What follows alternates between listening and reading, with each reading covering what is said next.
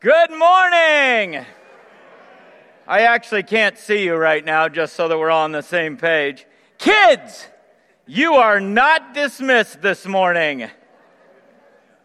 We are talking about the fruit of the Spirit. Okay. We're continuing our. I know some of you are looking at me like I am odd. We have our kids in with us this morning. And I am trying. I need a volunteer, though. I need a volunteer who's not afraid of technology. There we go, up there. Come on down. Come on down. Who is that? Noah DeCristofaro? Get down here, brother. Come on. Noah, you're, you're back from the military right now, aren't you?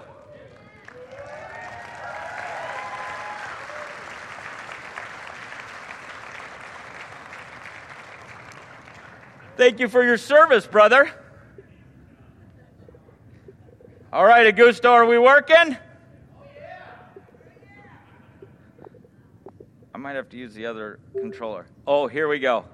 Come to daddy. Wait a second. Can you see it on the screen? Oh, get it. Here we go. That one goes in that hand. That one goes in that hand. Put that on like that.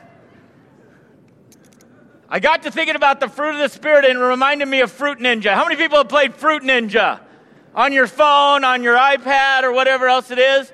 Oh man. Now you're playing it on VR. You see it? There you go. Swipe at the arcade one, the one that says arcade. There you go. Get ready. That's it. Don't hit the don't hit the bombs. While he's playing Fruit Ninja, I need some kids to volunteer. Oh, there we go. I need some kids to get real fruit. I got one over here. There's one right there. Over there. Need some. Keep going, baby. Don't hit the bombs. Oh, you're doing good, actually.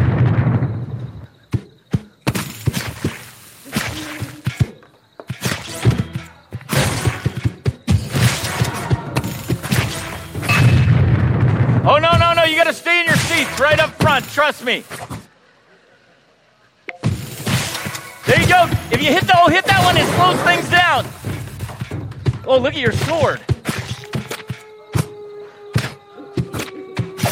Come on, don't break my high score. I'll look like an idiot if you do that.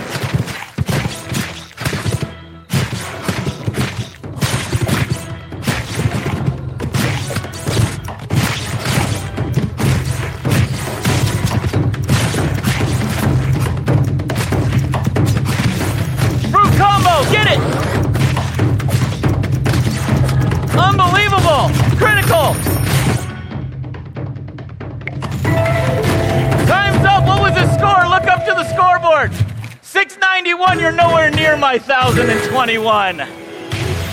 I feel good about myself. Hey, let me just say on behalf of an entire congregation, thank you for your service.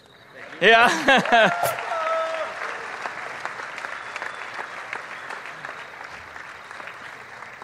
Did you guys just decide to run defense this morning?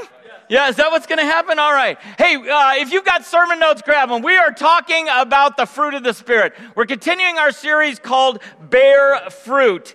And uh, kids, I'm going to have you do something in a little while. It's fifth Sunday, by the way. For those of you, if this is your first time here, it's not always like this, okay? It's a fifth Sunday. Well, it is kind of like this whenever I'm doing this, but uh, it's a fifth Sunday, which means the kids are staying in with us. Every uh, once a quarter, we do this where the kids stay in. We get a whole family experience. The Spanish church is in with us, and we just really value families and kids. And where are our children's workers? We also want to give them one week off. Children's workers, if you're here, would you stand up wherever you are? If you volunteer in children's ministry anywhere, give them some love. Thank you so much for all that you do. So, because the kids are in, we're going to have a fun sermon today. All right. I'm not saying it's not fun other days. I'm just saying that. So I decided to key on on this idea of Fruit Ninja. You just saw Noah do Fruit Ninja virtually. I'm going to do it in real time and in real life. So kids, when your fruit gets called, your job is to throw that fruit at me so that I can ninja size it, okay? I don't know where it'll come from. It could come from anywhere in here, but I will be ready to ninja when the fruit is coming at me. All right, but before we begin, let's talk about fruit ninjas. First of all, ninjas battle evil. Ninjas battle evil. Let's look at the scripture we're looking at, Galatians chapter 5 this morning. It says this So I say, let the Holy Spirit guide your lives. Then you won't be doing what your sinful nature craves. The sinful nature wants to do?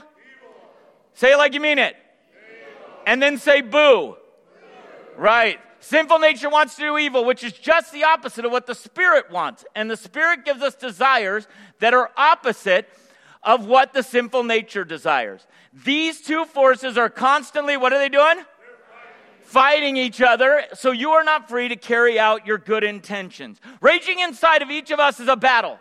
There's a fight going on between our sinful desires and the spirit that lives within, within us, right? And that battle is never over. I think sometimes people think, well, if you're a good Christian or you've been a Christian long enough, suddenly you don't battle anymore. And that is not true. The battle rages within us at all times. And the longer that you have been following Jesus and living by the Spirit, there is a battle in you at all times. So, I think people who say there is not a battle raging in them, they are people that have given up the fight, and that is not what we're supposed to do. So I would tell you this if there's no battle in you, you are not a fruit ninja.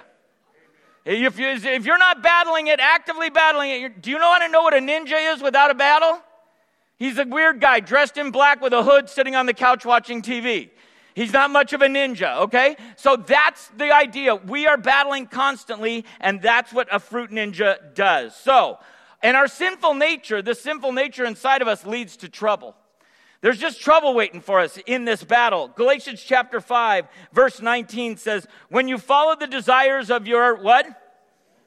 Sinful nature, the results are very clear sexual immorality, impurity, lustful pleasures, idolatry, sorcery, hostility, quarreling, jealousy, outbursts of anger, selfish ambition, dissension, division, envy, drunkenness, wild parties, and other sins like these.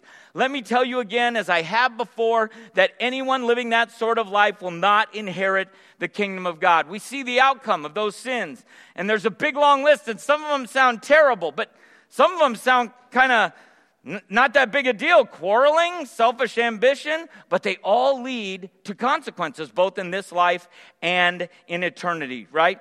So, but the sinful nature does not have to win. It doesn't have to win. The Spirit is greater than our sinful nature. And we see that the Spirit then leads to, what does it lead to? Fruit. And this is the key verse. Kids, if you uh, have not heard this verse, I know you guys have been saved through the Spirit too a little bit. This is the verse that we all should be latching onto. But the Holy Spirit produces this kind of what? Fruit in our lives. What are they? Love, joy, peace, patience, kindness, goodness, faithfulness, gentleness, and and against these things there is no law. There's no law against these things. So these are the spiritual fruit. Now, not to be confused with spiritual gifts, spiritual fruit everybody has. Once you become a believer in Jesus Christ and the Holy Spirit lives within you, you have spiritual fruit inside you. In fact, Glenn said it this way last week, and I love what he said about this. He said, Bear fruit is not, it's not like a command, it's more of a prayer of surrender. It's this idea that, that we, you can't white knuckle spiritual fruit. You can't be like, be joyful, be joyful, be joyful, be joyful, be more joyful. You can't do it. It has to come out of you naturally. Fruit is an outward evidence of the inward nature of a tree. If a tree started with an apple seed and you give it water and sunshine, it will eventually bear fruit. It will bear apples. That's how you know it's an apple tree because it bears apples. And so, we're going to see that when we are directed by the Spirit, when the Holy Spirit lives within us, His presence in our lives will bear fruit. So, I'm going to give you some of these fruit this morning and my fruit ninja skills are going to be put to the test. Are you ready? The first is the apple of love.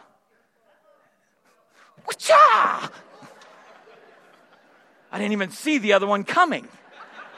That's crazy. Apple of love. First fruit is always love. Uh, Pastor Timothy Stewart gave that to us, and he talked about love. Why love? Apple, apples is the primary fruit. The average person eats about 65 apples in a year. Uh, you can eat it in all seasons. It's used in so many recipes. Let me ask you a question. How many people are regular apple pie? Dutch crunch apple pie. That's what I'm talking about. Regular apple pie? Dutch crunch apple pie. That's what I'm talking about. Apple is the primary fruit, and so is love. It's basic to all spiritual food. John says it this way. So now I am giving you a what? What is that command? Love each other. Just as I have loved you, you should love each other. Your love for one another will prove to the world that you are my disciples. The next fruit is the banana of joy. The banana. Wah! Yeah! I got a good one on that one. Did you notice it? You, some of you thought I didn't have ninja skills. Why did I choose the banana? Well, bananas actually help fight depression. Did you know that?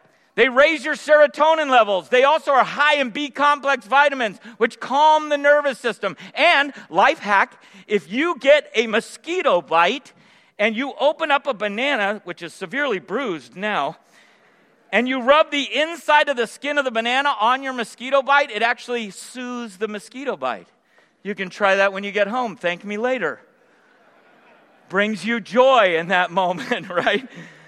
James chapter 1, verse 2 says this Dear brothers and sisters, when troubles of any kind come your way, consider it an opportunity for what? When troubles come my way, I'm supposed to have joy. Most people think of joy as happiness. But happiness is dependent on your circumstances. And if things are going well, then we're happy. But joy is not dependent on our circumstances. The Bible says we can have joy even in the midst of trials and troubles. All right, here we go. The peach of peace. Nobody has a peach? Why doesn't anyone have a peach? They're not in season yet. I chose the piece of peach because they're fuzzy and because sometimes you say, You're a real peach, hun. You ever heard somebody say that? That actually comes from the tradition of giving peaches to people you love the most. But like peaches, peace sometimes is hard to come by. Sometimes we can't find it. So instead, I replaced it with the mango of Ja! Ja! I did not see that coming from that angle. Not at all. Wow. Why do I want a mango? How many people like mangoes? Oh, wow, lots of you. Mangoes are sweet and delicious, but they are a little different. If you're not used to mangoes, it's not really, it hasn't caught on in America like, you know, bananas, oranges, or pineapples. Um, but I thought of a mango. A mango is a tropical fruit, so I could just imagine lying in a hammock on a Caribbean beach, eating a mango at pure peace with the world, right? But, but here's the thing about mangoes mangoes are sort of, if you don't know, if you haven't tried them before, they can taste a little funny. They're sort of different, right? Sort of kind of funny. Um, listen to what it says here in John chapter 14. It says, I am leaving you with a gift. What is it? Peace of mind and heart. And the what? Peace I give is a gift the world cannot give. So do not be troubled or afraid. Peace is the ability to trust God with your current situation. Whatever situation you're facing, it is your ability to trust God with that situation. When you don't trust God with that situation, you hold on to worry and tension. But when you hand it over to God, you end up with peace. So, that was a recap of the first few fruits that we did. Glenn did uh, peace and joy. Timothy Stewart did uh, uh, love. Today I am taking on kindness and goodness. And kindness begins with the orange of kindness. The or oh man, what? There's, there should be one more orange. It was rotten? Is that it right there? Oh, you didn't give it to them. Where'd the other one go? Give me another shot at orange. Come on, give it to me. Pat, come on. All right, well. The The reason I chose the orange, why, thank you. The reason I chose the orange is because of a story I have in my file. Some of you may have heard me tell this story before, but it is the prime example of kindness. It's a story about an orphan named Jake. And Jake lived in an orphanage with nine other boys. And this orphanage was a rough place to grow up. It was a rough place to live. live. They were always hungry, always cold. They didn't have much in this place, except around Christmas time. And at Christmas time, even though really the circumstances hadn't changed, they felt a little warmer and they felt like they had more to eat. But more than anything, they looked forward to the Christmas orange. The Christmas orange was something that they would look forward to all year long. It's not like today where we can get oranges flown in from wherever. The orange was, was a, a prized possession in the middle of the winter in, in an orphanage. And as with most things, it wasn't necessarily just the orange. It was the anticipation of the orange, that, that the orange was coming, that there would be an orange this year. And many times these kids, these orphans, would hold on to this orange and they would just cherish the orange. In fact, many times they wouldn't even eat the orange until New Year's Day. Well, on this particular Christmas day, Jake had done something to anger his master. And the punishment was he took away his orange. The orange he had anticipated and waited for all year long. And Jake spent that Christmas day alone and very lonely. The long day of Christmas was finally almost over, and Jake couldn't sleep. He was convinced that the world was unloving and uncaring and unforgiving, and quietly he sobbed into his pillow. Mostly he cried because he just didn't know what would become of him. He didn't know what the world had for him, but he cried really that night because he didn't have an orange. And it was at that moment while he was lying in his bed and crying that a, a gentle hand touched onto his shoulder.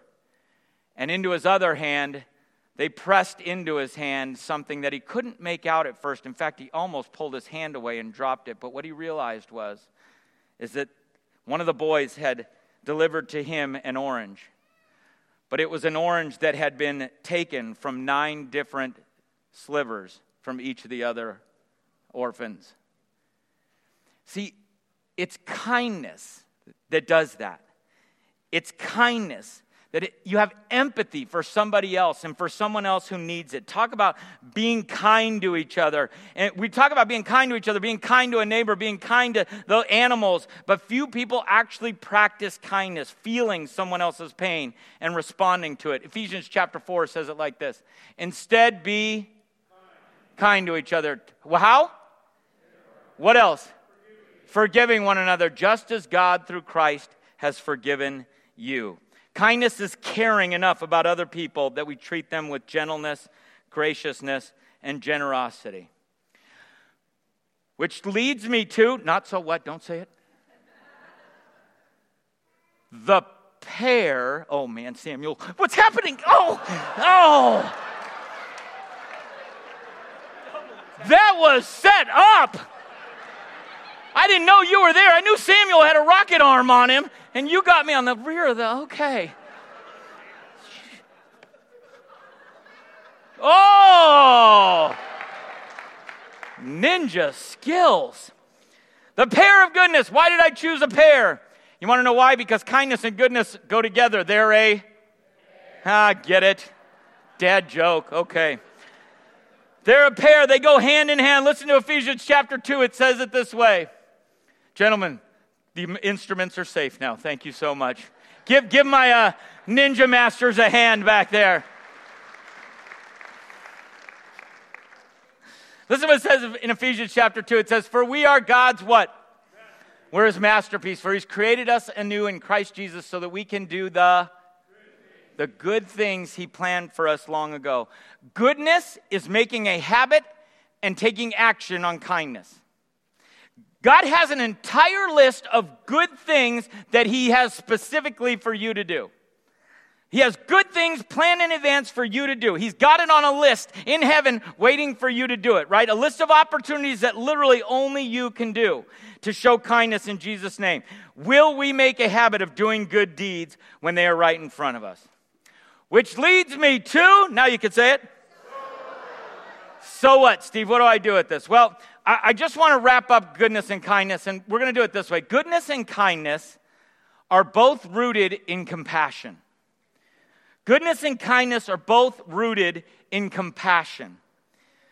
They're rooted in the same thing, in compassion, where, where you feel compassion for somebody else in their circumstance. What does kindness mean? Guys, sometimes kindness, it's simple, honestly. Kindness means be nice to people.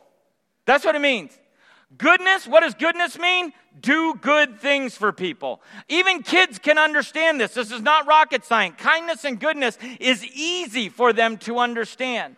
But sometimes, as adults and Bible teachers, we try to make it more than it is. We try to read something into it where we want to study deep and find something deeper and we look for a new understanding in the original text and some unique insight so that you'll think I'm profound. None of you think I'm profound, I know that.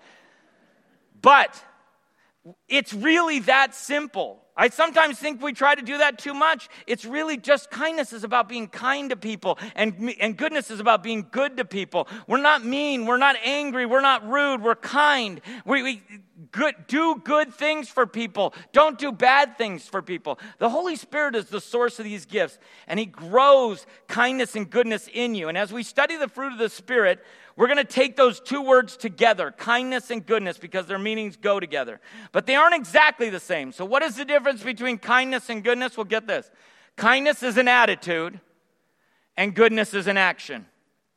Kindness is an attitude, and goodness is an action. In your heart, if you have kindness in your heart, it leaks out and you do good things for other people. The attitude of kindness leads to good deeds for other people, rooted in compassion. That's what it does. The problem is, is for us or for most of us, the temptation is to do good things, but only to the people that are kind to us. And being kind to the people that we love, that are kind to us, is still kindness, but it's not the kind of kindness that changes the world. The kindness that changes the world is kindness to everyone. Listen to what it says in this passage here in Luke chapter 6. If you love only those who love you, why should you what? Why should you get credit for that? Even sinners love those who love them. And if you do good to only those who do good to you, why should you what? Why should I get credit for that? Even sinners do that, that much. And if you lend money only to those who can repay you, why should you what? Why do I get credit for that? Even sinners will lend to other sinners for a full return. What are we supposed to do? Love your enemies. What are we else? Do good to them. Lend to them without expecting to be repaid, which is a gift. It's generosity. Then your reward from heaven will be very great, and you will truly be acting as what? Children, Children of the Most High. For he is kind to those who are unthankful and wicked. You must be compassionate, just as your Father is compassionate. So, this is the simple answer for how we change the world with kindness and goodness is that you do good things expecting nothing in return. Do good things expecting nothing in return. I really believe this. We live in a transactional society. We live in a society that says this if you do this for me, I'll do this for you. If you're good to me, I'll be good to you. If you do something for me, well, then I owe you one. If I do something for you, well, then I'm going to expect you to pay it back at some point. But true goodness, true goodness is doing good things and expecting nothing in return. Um, where do we do those good things? Well, I would tell you, kids, parents, start at home. Start at home. Is there something good you can do for that brother or sister who annoys you? Is there something good you can do for your spouse? Is there, maybe you've been living in conflict in your relationship for a while now. Do something about it. Buy an unexpected gift. Do something around the house that will bless them and see what happens. Maybe it's at your school. Kids, what could you do for that kid that everyone else is mean to? What could you do? What could you do for the teacher who doesn't seem to like you? Teachers. I didn't know I was going there, did you? What could you do for that one kid that drives you nuts? How could you show goodness in those environments? What about at work? For many of you, this is about what could you do for that boss who is always stressed out and on edge? Well, what could you do for the coworker? What good thing could you do for the coworker that just rubs you the wrong way or is buried? And lastly, and this is one thing that we're going to highlight this morning, is what could you do in your community? You know, we spent yesterday, many of you, how many people were out at Love Lodi yesterday? Yeah, many of you were out there. We spent yesterday at Love Lodi tangibly doing good to the people in our community. And it was awesome to be a part of that. But that doesn't have to be just one Saturday a year. I want to share with you a couple of organizations that are uh, with us today that are going to share a little bit about what they are doing in our world to make a difference, especially with families that are in need. Uh, the first is Safe Refuge. Is Madison here somewhere? I didn't see Madison. Hey, come on up, Madison. Safe Refuge for Children and Families is a ministry that partners with churches to work with and support families who are in crisis, right? They, uh, these, this is the intervention before the system gets involved. Is that kind of right, Madison? Yes. I would correct. love for you to tell these guys how they could get involved in making a difference for a family that is having a crisis of some kind and can't take care of their kid. Is that yeah. the basic? Yeah, that's the basics. So, Safe Refuge for Children and Families. Ultimately, our overarching goal is to help protect and prevent children from abuse and neglect. So, we know that families who are in high crisis situations, it's more likely for those things to occur. So that's where we partner with churches and we step in and we give these kids a temporary, safe home. So then the Safe Refuge staff can, deal, can help mom or dad or both process this crisis and get through it so the kids can be returned safely home. So we do that in lots of ways, one of which is what we call a host family. So that's families from the church who actually allow these kids to come stay with them. And they love on them and they show them Christ. They show them Jesus, whether that's through, you know, praying at dinner time, Bible stories in the evening, church services on Sunday, and all of the maybe smaller, more intricate ways that you show children who have li- sometimes grown up in a state of crisis the love of Christ. We also have what we call Circle of Friends.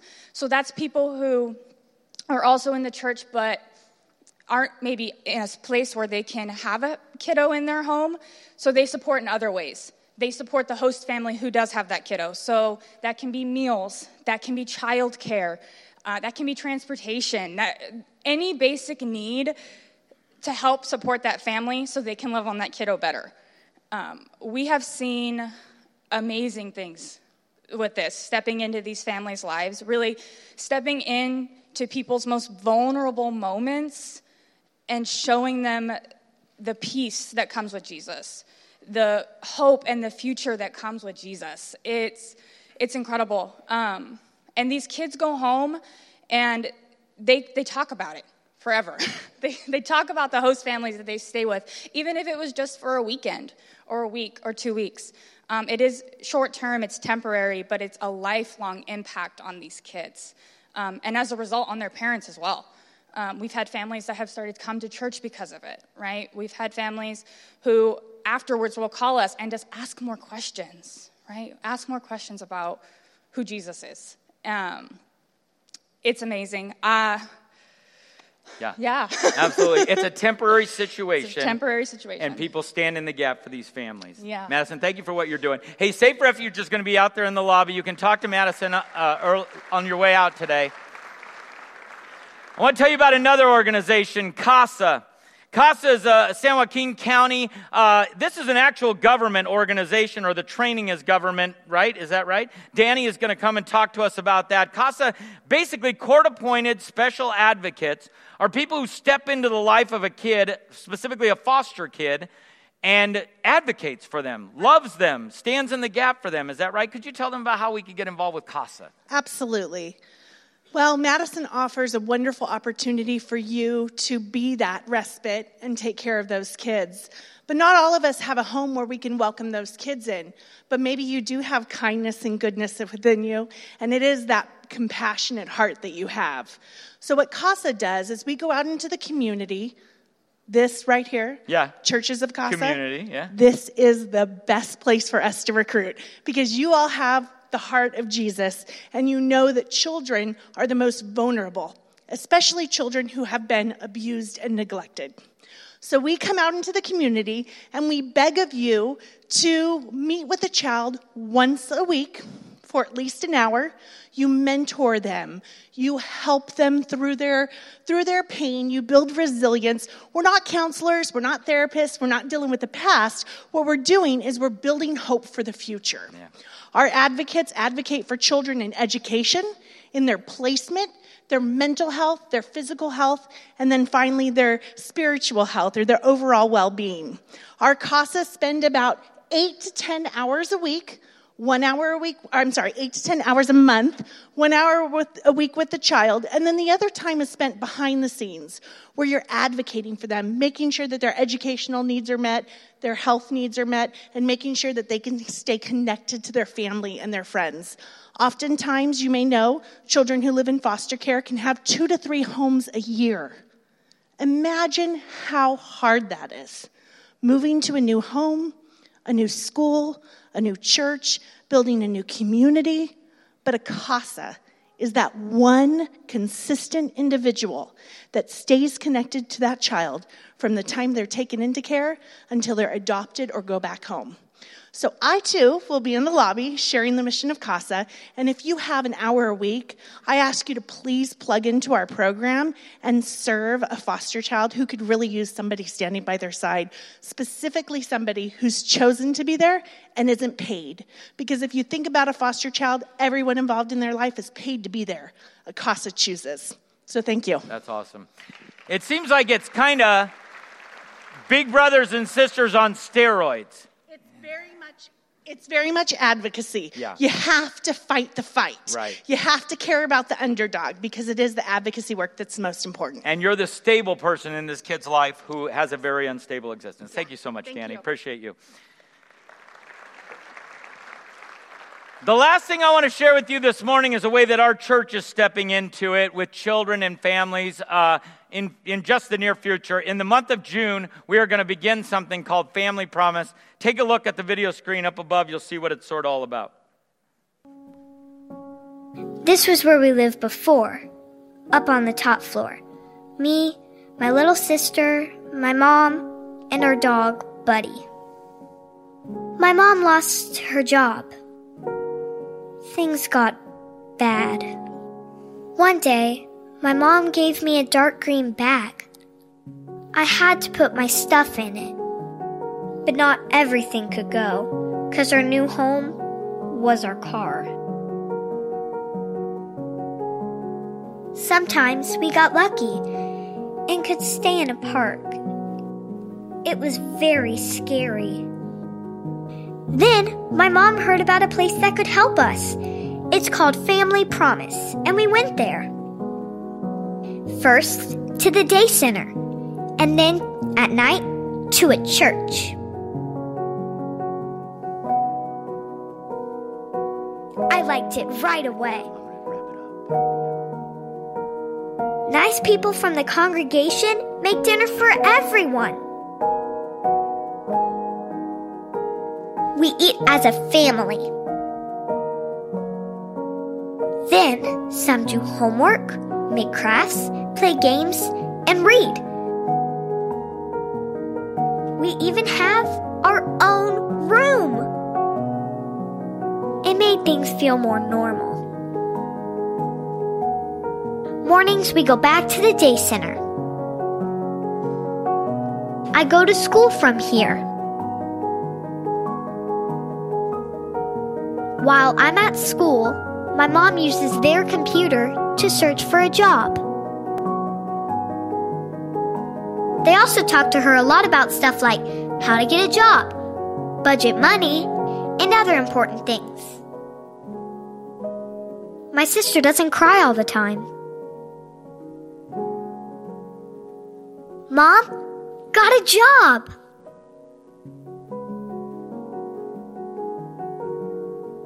I think things are gonna be okay.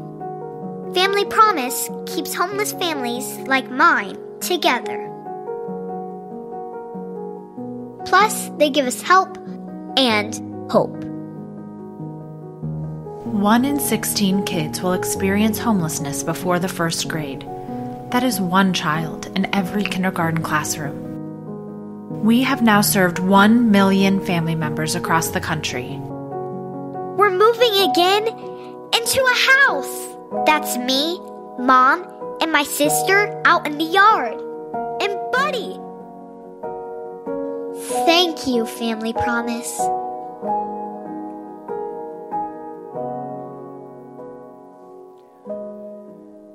Homelessness is a very complicated issue with a lot of people that need help and some people who re- really aren't even willing to accept some help. But can we at least agree that families should be taken care of and housed and kept together? And, and God has opened this door for us to become a host congregation. So, four weeks this year, two weeks in June and two weeks in September, we're going to open our children's building and create a living space for these families to come every night this will be their home. Every night they will stay the night. And we as a church are going to come together to feed them in the evening, transport them back and forth to the day center in Stockton, to host them during the evening, and even some people will sleep overnight in the church building as, as overnight hosts. And we're asking you all to jump in and get involved in this. Because these families, and just recently I watched one of these families move out of the program and go into an apartment. And this gal was working two jobs and got her first car, and they are together as a family living on their own again. It's awesome. And so we are going to jump into this as a church congregation. Listen, that is what kindness is kindness with feet, kindness with arms, kindness with hands leads to action. And that's goodness that makes a difference in the lives of people, in the lives of foster kids, in the lives of families in crisis. We, God literally has a list of good things that He has assigned to you and I, and we are to step into that when we have the fruit of the Holy Spirit living within us. Would you pray with me? Father God, I thank you for the opportunity to talk about your fruit, the fruit of the Spirit that is within us, God. Father, I pray that you would use us in the lives of others, God. I pray for these organizations that have boldly taken a stand and a step in those areas. God, I pray that you would bless their ministries. God, I pray those who are listening to my voice right now and know you are nodding and prudging them uh, or prodding and nudging them, God, towards one of those ministries, that they would respond. God, let us not be people who hear about problems and don't have compassion. Let us be people who have compassion and it leads to kindness, and that kindness leads to good deeds. God, let us be people of kindness and goodness. In your Son Jesus' name, amen. amen.